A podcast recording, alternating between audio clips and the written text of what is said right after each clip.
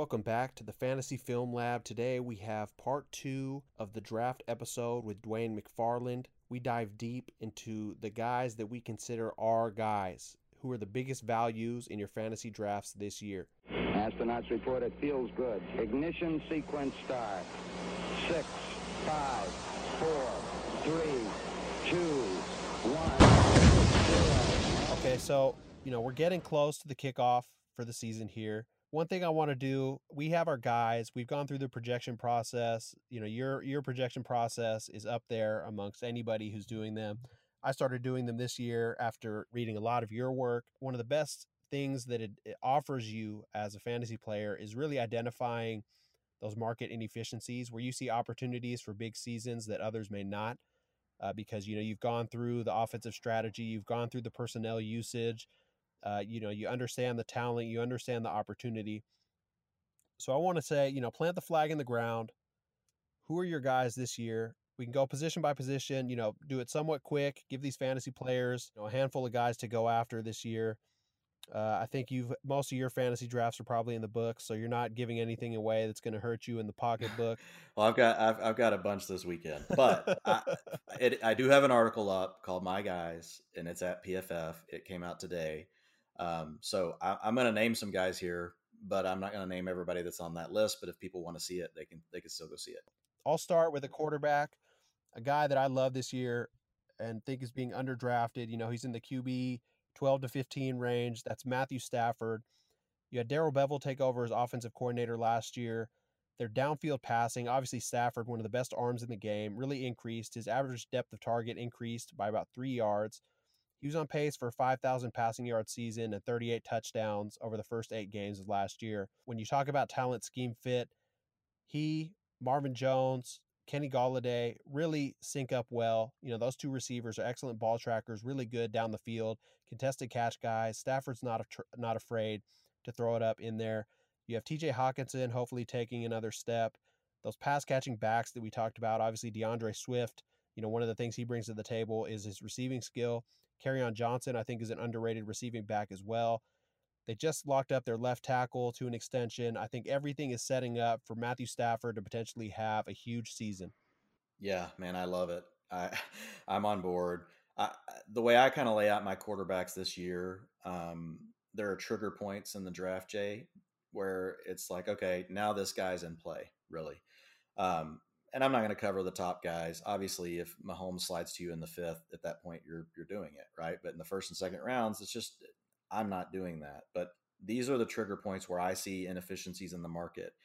When Dak makes it to the seventh round, I'm willing to pull the trigger on Prescott. When Josh Allen makes it to the 10th or 11th round, which I don't like him as an NFL quarterback, but I do realize what he can bring to the table fantasy wise with his legs, his rushing touchdowns, he does have an upgraded receiving core. So even if that just means an extra 100 yards passing, whatever that may be, I'm not expecting a ton. I think Allen is being, you know, underdrafted. If I don't get Allen, and again, I don't force any of these by giving you these trigger points. What I'm telling folks is if there's something else sitting on the board that you just absolutely love, take it because that's what this strategy allows you to do. Um, now, Dak is one that's tough for me to pass, you know, in the seventh, just because of the weapons, and I don't get him very much, right? These other guys fall much more often, so it's easier, you know, to still get them. So when Dak makes it to the seventh, you know, I typically will grab him just because I want to own, you know, at least six or seven shares of him this year. But once you get past Allen, for me, it comes into a tier of guys like what you just talked about. It's Brady, Stafford, and Drew Brees and a lot of people, you know, they look at a guy like Drew Brees and like, oh my gosh, you know, you're going to have Taysom Hill. He takes all the red zone work. Guess how many passes Taysom Hill threw from inside the 20 last year? I'm guessing zero. Zero. he he's not taking Drew Brees's passes. When the Saints want to throw the ball, it's going to be Drew Brees. And guess what?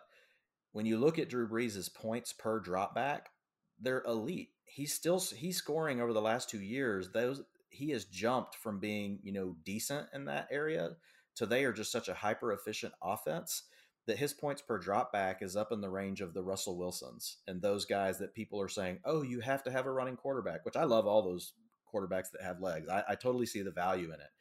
But people are discounting, right? The fact that when you really look at the whole picture, these other guys have just as much of a chance to score just as many points. And so I, I love the Stafford one. I even posted a couple of high stakes drafts I'd done recently.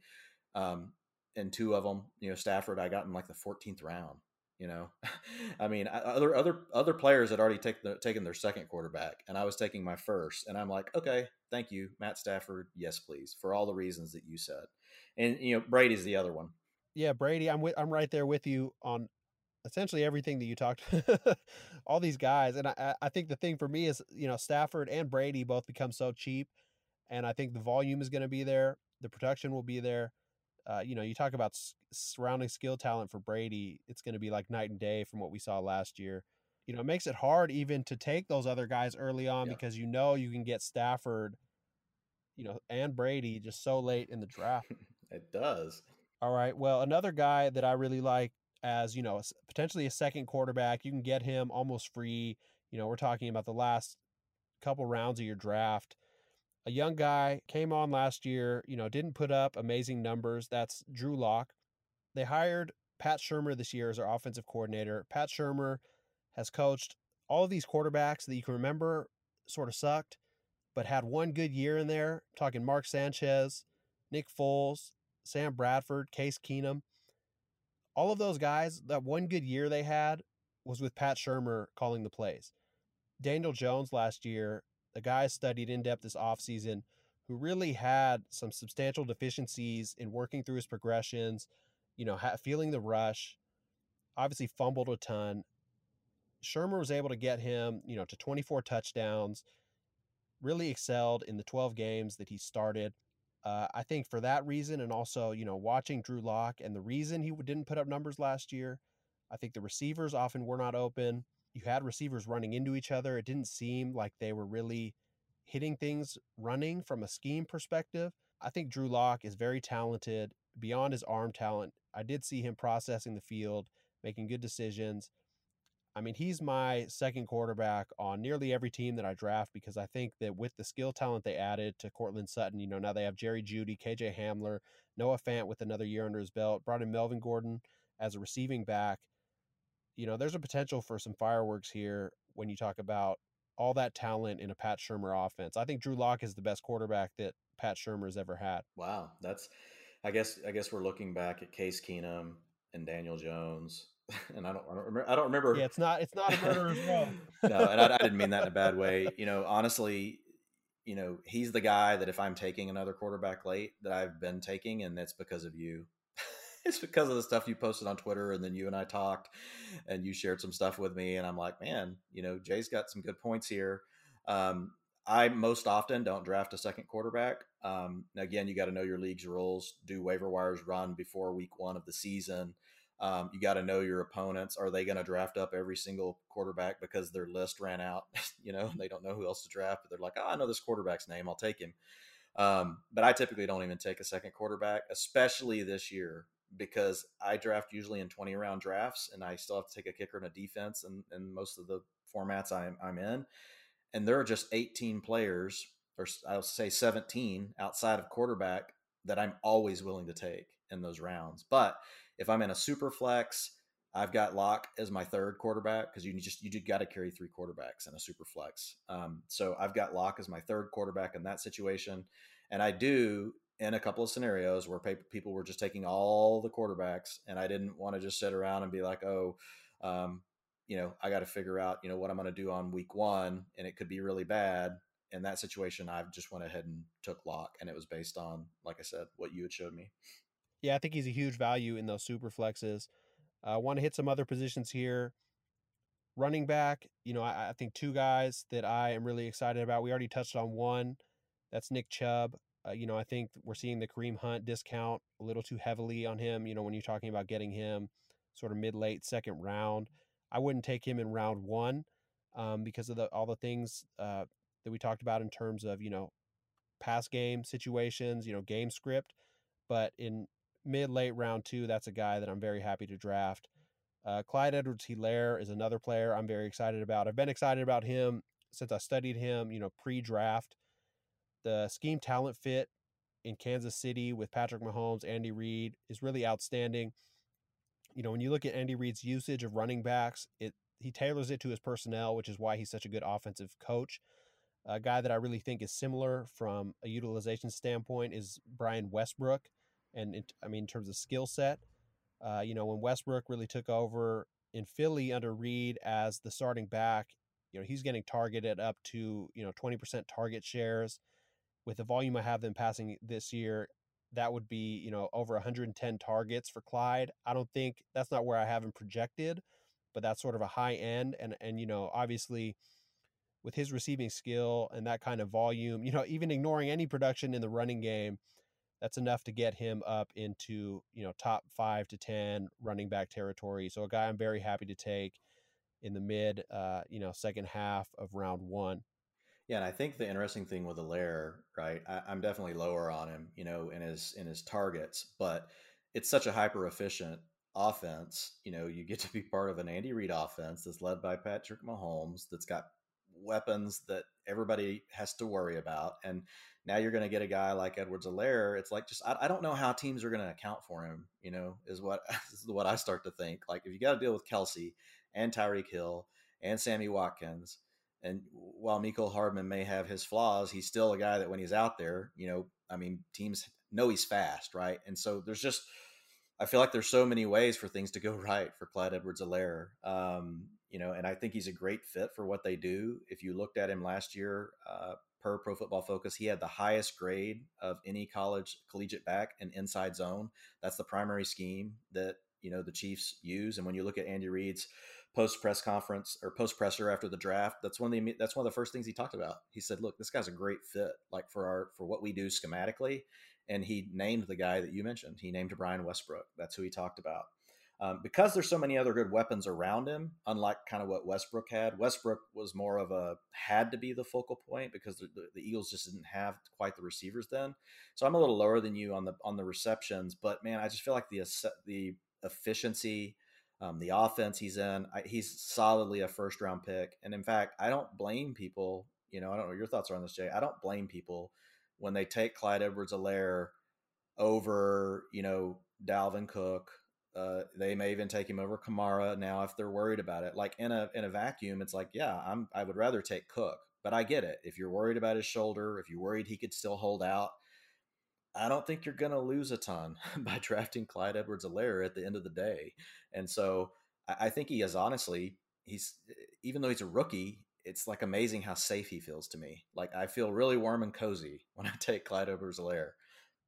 Yeah, and I mean, I, I see it the same way because we have so many question marks with those other guys who are going in the same range. And just to clarify, I don't have Edwards Helaire projected for 20% targets. You know, I have him down at 14. Mm-hmm. Uh, so just under 80, getting 60 receptions. Uh, and, you know, getting under 200 carries in my projections. But even with all those things factored in, he, you know, just straight projections for PPR, he comes out as my fifth running back.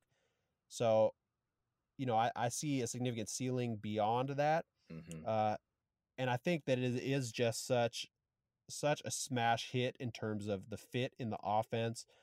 And people talk about the receiving skill. You know, somewhere where Edwards Helaire is severely underrated is his skill as a runner, and it really gets back to you know the inside zone, really the the footwork, his vision, his ability to manipulate linebackers, those advanced, uh, the advanced skill sets that I was talking about that I didn't see from D'Andre Swift you know, Clyde Edwards Helaire had that in spades at LSU. And when you watch the Chiefs running game last year, there were so many missed opportunities because Damien Damien Williams is really poor in terms of doing those things between the tackles. You know, he's a good player in space, but all the time there are these huge running lanes that are just going to waste. Uh, not that their offensive line is creating them, but just the scheme. And teams are so worried about Mahomes, Tyreek Hill, Travis Kelce that you know you have five six guys in the box and there are these huge rushing lanes and it's just like man a guy that can just have some efficient footwork get up inside and run those plays is going to be averaging five six yards a carry on this team uh, I, am really excited to see how their offense plays out because I think that they just have so much talent across the board. I do think the receiving and tight end talent does limit his upside a bit. I'd be shocked if he gets 20% of the target share. Um, but even even without that, you know, I think he's a very viable round one running back. Yeah, I agree. I, have only got him at like at eleven percent, and I still think he's viable round one running back, but I think 14 could could easily, you know, that type of thing could be in play easily. Um, so you gave a couple of the guys in the first and second round. Folks already heard us talk about James Conner. Um, the only thing I'll say about Conner is, I know there's injury risk, but I, but where you're getting him, I, I really do feel like it's baked in. And obviously, you know, there's the worry, a concern, right, with Ben Roethlisberger as well. So if you want to pass Conner and you just want to take a receiver there, I'm never going to blame anybody. But he's the last guy in my tier because I'm, I'm typically getting him in the third or the end of the second. And back to what we talked about earlier, I've got a strategy for how I'm going to get the receivers I want. And so it's not that I think James Conner is better than Chris Godwin. I don't.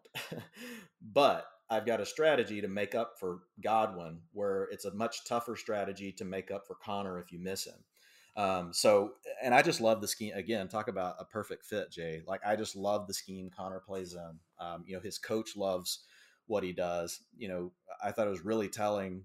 You know, when Mike Tomlin talked about the scheme, and he actually told reporters, and I don't think the reporters realized it at this time. They just wrote it down as a quote, but he told them why he's a bell cow guy why he likes to have one running back. And he talked about with their scheme, you know, with all of the the, the pulls and um, you know all of the power run, he feels that really his running back and his offensive line have to basically be like a hand and glove type situation, and they have a they have an extreme feel for one another, and that's why he likes to have that one one player, and he really bases everything off of what plays he thinks they work best together on and then that becomes literally like their staple, right? Those become the four to five run plays they're going to run a lot, and then they'll run variations off of that.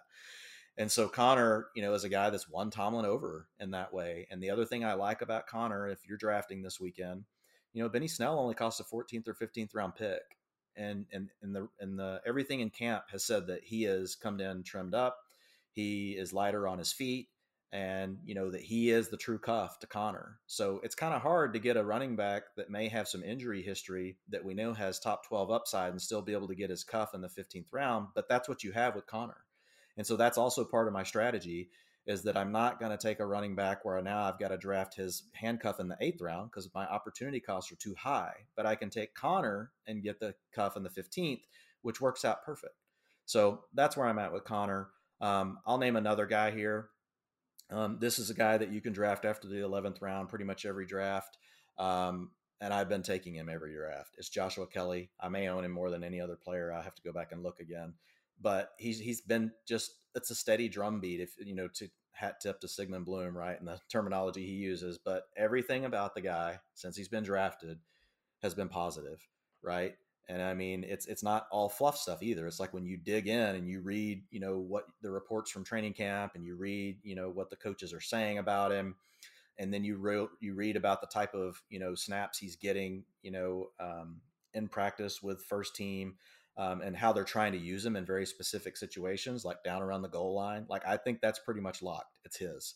Um, I think the question is the between the 20s running, right? Is is there a chance that Justin Jackson eats into that? Obviously, Ekeler is going to get some component of that, and you know, might they sub in Justin Jackson a little bit more, right, on passing downs whenever, for whatever reason, they don't have Ekeler on the field, or they want to go with two backs. So I think those are still situations that are a little bit cloudy, but I feel he carries the most upside of those guys. You know, I mean, obviously Ekeler, you know, is the top guy, but I think he carries the most upside you know, in the backfield. He could he could be the guy getting most of the attempts inside the five. He could also be the guy that literally he could just take the whole Melvin Gordon role, right? Now this offense isn't going to be as good. I'm worried about Tyrod Taylor. I'm worried about Justin Herbert, but the price is right. Um, and so I will tell you guys, if you are drafting with a zero running back, you know, drafter, and you look down at their roster and they've just pounded receiver, and let's say they came back and landed a Mostert or something decent, and then they went back to receiver again and they were really greedy. When it's coming to them in the 11th round, you take Josh Kelley right in front of them. Do not let them have this guy. That's what I'm going to tell you. You want to draft him because you're going to like him. It's not just to spite them, but don't let them have him um, because that, that could literally be, it could be really big for their structure of their team. So um, it works out good for me because I get to do both things. I take the player I like and I snap off the guy that thinks he's going to get him like a couple of rounds later. I'll just take him a round or two ahead. Yeah, I mean Josh Kelley, you know, watching him at UCLA runs with great explosiveness, excellent contact balance, really powerful runner. Some of the issues he had were if things weren't, you know, blocked cleanly, can make some some questionable decisions. Uh, you know, a little bit of a lack of discipline in terms of his footwork. The thing that I'm excited about with the Chargers, you know, you had mentioned your expectation their offense may not be as good as it was last year. Had Brandon Thorn on the pod last week. One of the offensive lines he was most excited about from an improvement between 2019 2020 is the Chargers. You know, they added Trai Turner from Carolina, who's really an excellent guard. Brian Bulaga at right tackle. So that right side of the offensive line is completely revamped. That was one of their weaknesses last year. They had a bottom three to five offensive line last year. They should be, you know, hopefully up to at least middle of the pack this season. And I think that, you know, offensive lines often are underappreciated when it comes to fantasy analysis. And despite losing Philip Rivers, I think the offense could actually take a step forward just because of the increase in quality of the offensive line. I mean, you watched Rivers last year and it's like he was playing on a freeway. And he's not a quarterback who can play on a freeway at this point in his career or maybe ever. Um, but they just had so much trouble protecting the quarterback that it did end up limiting their offense some. So I think despite the quarterback change, you know, I'm not hugely confident in T- Taylor or in um, Herbert for that matter. You know, just the improvement in offensive line could push this offense to heights that we didn't necessarily see last year. Uh, so I'm right there with you on Kelley. as it relates to Conner. I do worry about his his injury status, not just because he's had injuries in the past, but when I watch him play, his style of play is very physical. He's a very yeah. physical running back. Yep. And when I see those guys in the NFL, you know, we're talking if you think back to Chris Ivory, you know, Chris Carson, those guys who really savor that contact. You know, they're very fun to watch, but I, I see them have injury issues. Uh, chop up year over year, hop up year over year.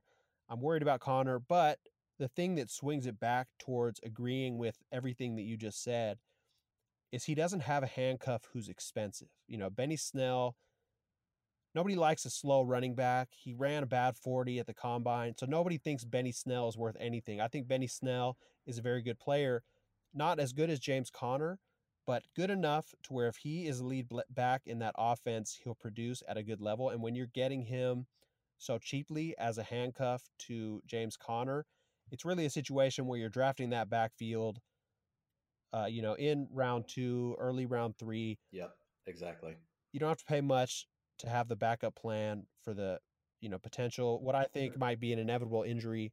Uh, you know, really a, a good value play when you factor in the price of the handcuff there. Right. And to your point, like if you draft Conner, you have to get Snell. It's not an optional thing. He goes late enough that you can reach around. You know what I mean? Take him in the 13th.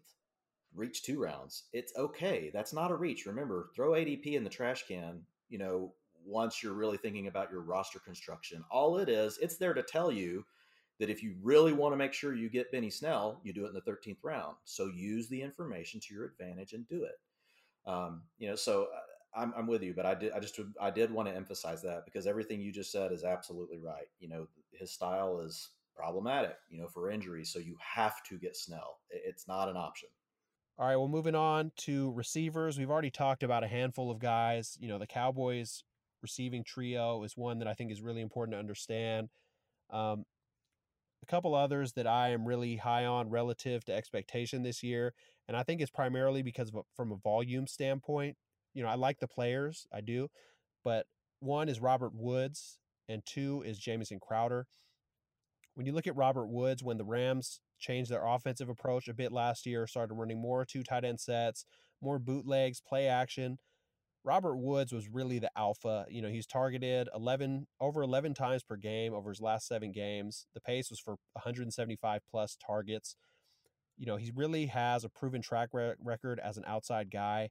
Whereas Cooper Kupp, you're doing a bit of projection, moving him from the slot to the outside. If they do stick with that 12 personnel, I think Woods is a very safe bet for volume. He's, will be able to capitalize. He's a guy that I'm getting a lot. Um, Jamison Crowder is an Adam Gase slot. When you look at the history of Adam Gase slot receivers, you know, usually talent earns the targets. In Gase's situation, you know, he's a very scheme rigid coach. And when you look back at Jarvis Landry with Adam Gase, in Miami. You know, he was wide receiver five, wide receiver 13.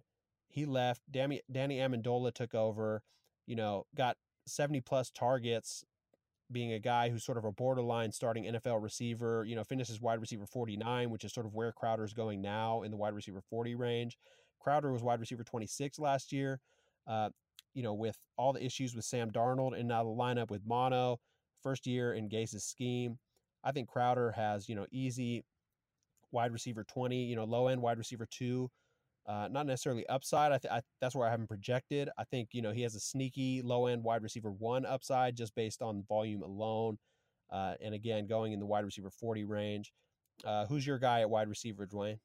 Well, first, I love both of those, um, and I actually did you know an article earlier this year um, talking about that exact thing with Woods. Um, it's in my tier article at PFF, you know, where I go super deep on each one of these guys. Like, I don't write like 50 articles. Maybe I should because I would make more, Jay. But I feel like for the consumer, I'd rather give you everything you need in my tier article. So you can go check that out. And it actually breaks down a lot of the stuff that Jay just talked about when they went to 12. Also, agree on Crowder. I love the fact that you can get him so late, right? And it is the volume. And what I like is he he allows you, Jay, you're kind of tucking away a guy you know what he's going to do. He gives you that floor and so that way, say if CeeDee Lamb starts off slower than we think and you took him in the eighth, well, Crowder's easily can go into your lineup, right? You know, for those weeks. Yeah, I mean, we talked about we talked about getting two running backs. I think Crowder for me is one of those things where you think about what can happen later on, where I'm like, all right, I know I'm going to be able to get Crowder, you know, whether he's my wide receiver three, whatever, that floor is there. I can I can wait a little bit longer on receiver because I know I have these guys I'm going to be able to get. Yeah. So I'll, I'll, throw out one receiver, and again, this is a higher draft pick, but I'm not afraid of at all of DeAndre Hopkins. I I, I understand the fact that he's changing teams. I understand the fact that he could potentially see a little bit of a setback, but when I look at the complete picture for Hopkins, I also see multiple paths for him, you know, to do much more than what people are thinking. Number one, you know, last year the Cardinals just, you know, they ran the second highest pace of plays, you know, in the league, but their time of possession was the second to last. They only held the ball for 45% of plays, Jay.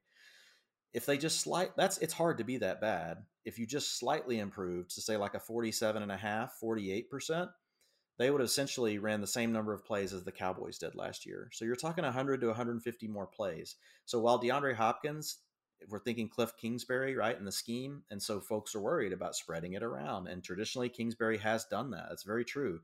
But it gives you a little bit of a buffer with Hopkins because here's what I don't think I don't think Hopkins is going to get 30% of targets like he has, but I also don't think it's fallen to 22%.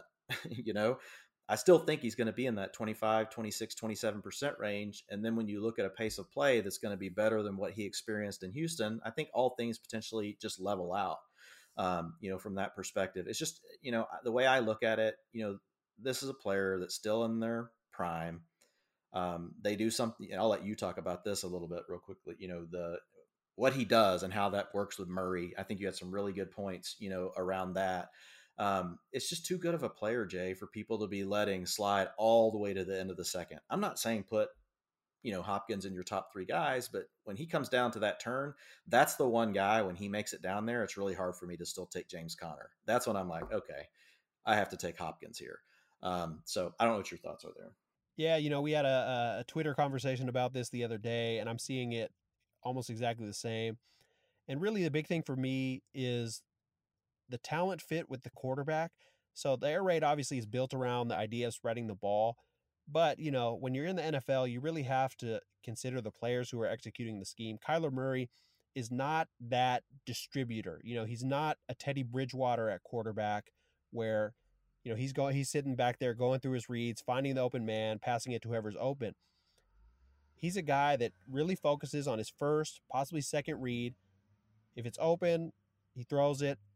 If not, you know, there's there's a little bit of room for improvement, I'll say, in terms of, you know, getting through his progressions. And I think that having a receiver that he didn't have last year, that who is open even when he's not actually physically open, and you know, that's what DeAndre Hopkins really brings to the table. Probably the best at this point contested catch receiver in the NFL. You know, Michael Thomas might give him a run for his money, but having that security blanket, a guy that Murray knows he can look to, knows he can throw the ball to, I think will earn him.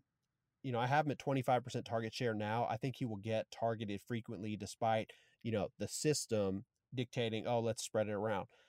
The other thing is, you know, in terms of Murray's skill set, he really throws an excellent ball to the sideline at every depth of the field, you know, short, intermediate, deep.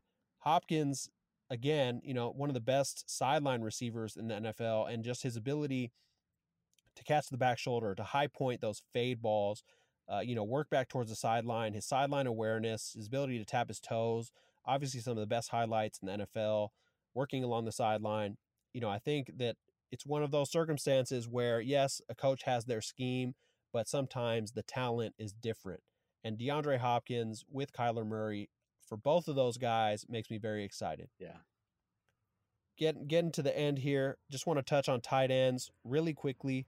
An overlooked position in fantasy football. One guy that I'm high on, you can get him very cheap, very late in the draft. He's on a lot of my fantasy teams is Greg Olsen, you know, the veteran guy. Nobody thinks he has anything left. A very savvy route runner, can still work the seam, athletic enough to get down the field. Russell Wilson has targeted tight ends around 20% target share the past couple years. Uh, you know, you look at what happened last year with Will Dissly going down. Jacob Hollister comes in.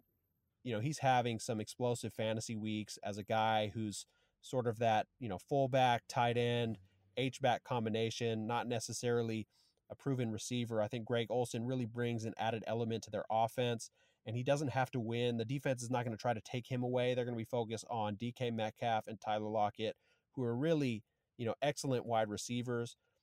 I think Olsen could easily earn, you know, we're talking 15 to 18% of the targets there and, and do a lot of damage there. And he's he's going very late in your drafts. Yeah, yeah. And, you know, that's a guy that your your buddy Matt Matt Waldman. he talks about Olsen a lot, and for for the same reasons, um, you know, that you just mentioned. So yeah, I'll, since you went with a later round guy, I'll go with a, a, semi, you know, early round guy. He doesn't go where Kittle and Travis Kelce go, but I think the next player that has the best chance to peek their head into that tier is going to be Mark Andrews. And so you've got Hayden Hurst gone to the Atlanta Falcons. And last year, um, you know, as far as you know, percentage of times that when Lamar Jackson was dropping back to pass, how often was Mark Andrews running a route? Well, only sixty-one percent. That's one of the lower marks in the league, and look what he did. Now, efficiency obviously could come down. There could be other things that go on, you know, with his touchdowns. But if you give him another twenty percent, you know, as far as you know, him being in a route when his quarterback is dropping back to pass, I think that obviously, you know, opens up, you know, just additional upside at the same time, right? So he could even regress and catch more balls and still score more fantasy points depending on your format. So Andrews is a guy I love. And again, it's back to what you talked about. I love the scheme fit. It's an offense that just totally puts linebackers and safeties in a complete bind. Um, because of all the play fakes with you know Lamar Jackson, they got to worry about Mark Ingram. You know they they they run more trick look type plays than anybody else in the NFL. So there's their coaching staff is always doing things to keep the defense, you know, second guessing. And I think that's a huge part of what allow now Andrews obviously has talent, but when you pair him into that scheme, you know, it just it gets him, you know, really wide open looks, which are crazy. And it's pretty consistent. That's what's crazy about it. You know, you'll see some wide open looks here and there in the NFL, but how many he gets to see is pretty pretty ridiculous. And a lot of that comes back to the scheme and he works the area of the field where really Lamar Jackson is the most accurate. He works those hash marks, um, that you know, ten to twenty yard range. That's really where Lamar Jackson's kind of at his best throwing the football. So I feel like it's just a perfect storm, Jay, with Mark Andrews. And so if you're drafting in a typical twelve man PPR league. And he slips into the fourth round. It's like I'm pounding, you know, the draft button. If you're playing in a tight end premium type format, I mean, I I never let him out of the third round um, you know, for the most part, once it gets past maybe the first couple of picks in the third round, like Andrews is squarely in my queue. Yeah, I mean, one of the biggest things that I try to hone in on with my analysis is that scat that talent scheme fit. I think the Ravens, you know, from from head to toe, you know, from quarterback on down, everything about that offense just makes a lot of sense. when you start thinking about how Greg Roman wants to run his offense. Like you said, you know, a lot of deception. They're one of the few teams that run, you know, significant number of, you know, option run style plays. We're talking about veer. so obviously fits really well with what Lamar Jackson does. Those linebackers and safeties, as you said, you know, their heads are already spinning because of everything that's going on in the run game. And Greg Roman has used that throughout the years to target the tight end. Now he has the perfect quarterback to run that stuff, the perfect tight end to run that stuff. Tons of talent in the backfield now, you know, from a running back perspective. When you think about the established vet, Mark Ingram, J.K. Dobbins, who's really a dynamic talent in space, and this offense creates a lot of space for those running backs. And even Gus Edwards, who, you know, is a, is a very solid workman-like back. I'm really excited about this offense. Dwain, it's been a pleasure having you on here. I feel like we touched on so many relevant things for people doing their fantasy drafts this weekend. Thank you for coming on. Thank you for the work you do at Pro Football Focus on your podcast, the Fantasy Football Hustle. You know, your work that you're doing over at Establish the Run as well. You know, it's really top of the top of the line stuff, helping fantasy players figure out how to work their draft from, you know, pick 1 to pick 20 let's just get this season started, man. I'm ready. I'm with you, man. Thank you so much for having me on. I really appreciate it. You know, we'll have to we'll have to sync up again one time in the season or something. We need to get you over on the hustle, and you know, talk up some stuff once we get a couple of weeks of football under our belt. And I want to know what you're seeing. You know, what is it that what are your observations? What are what are the things that may be going on that people aren't thinking about?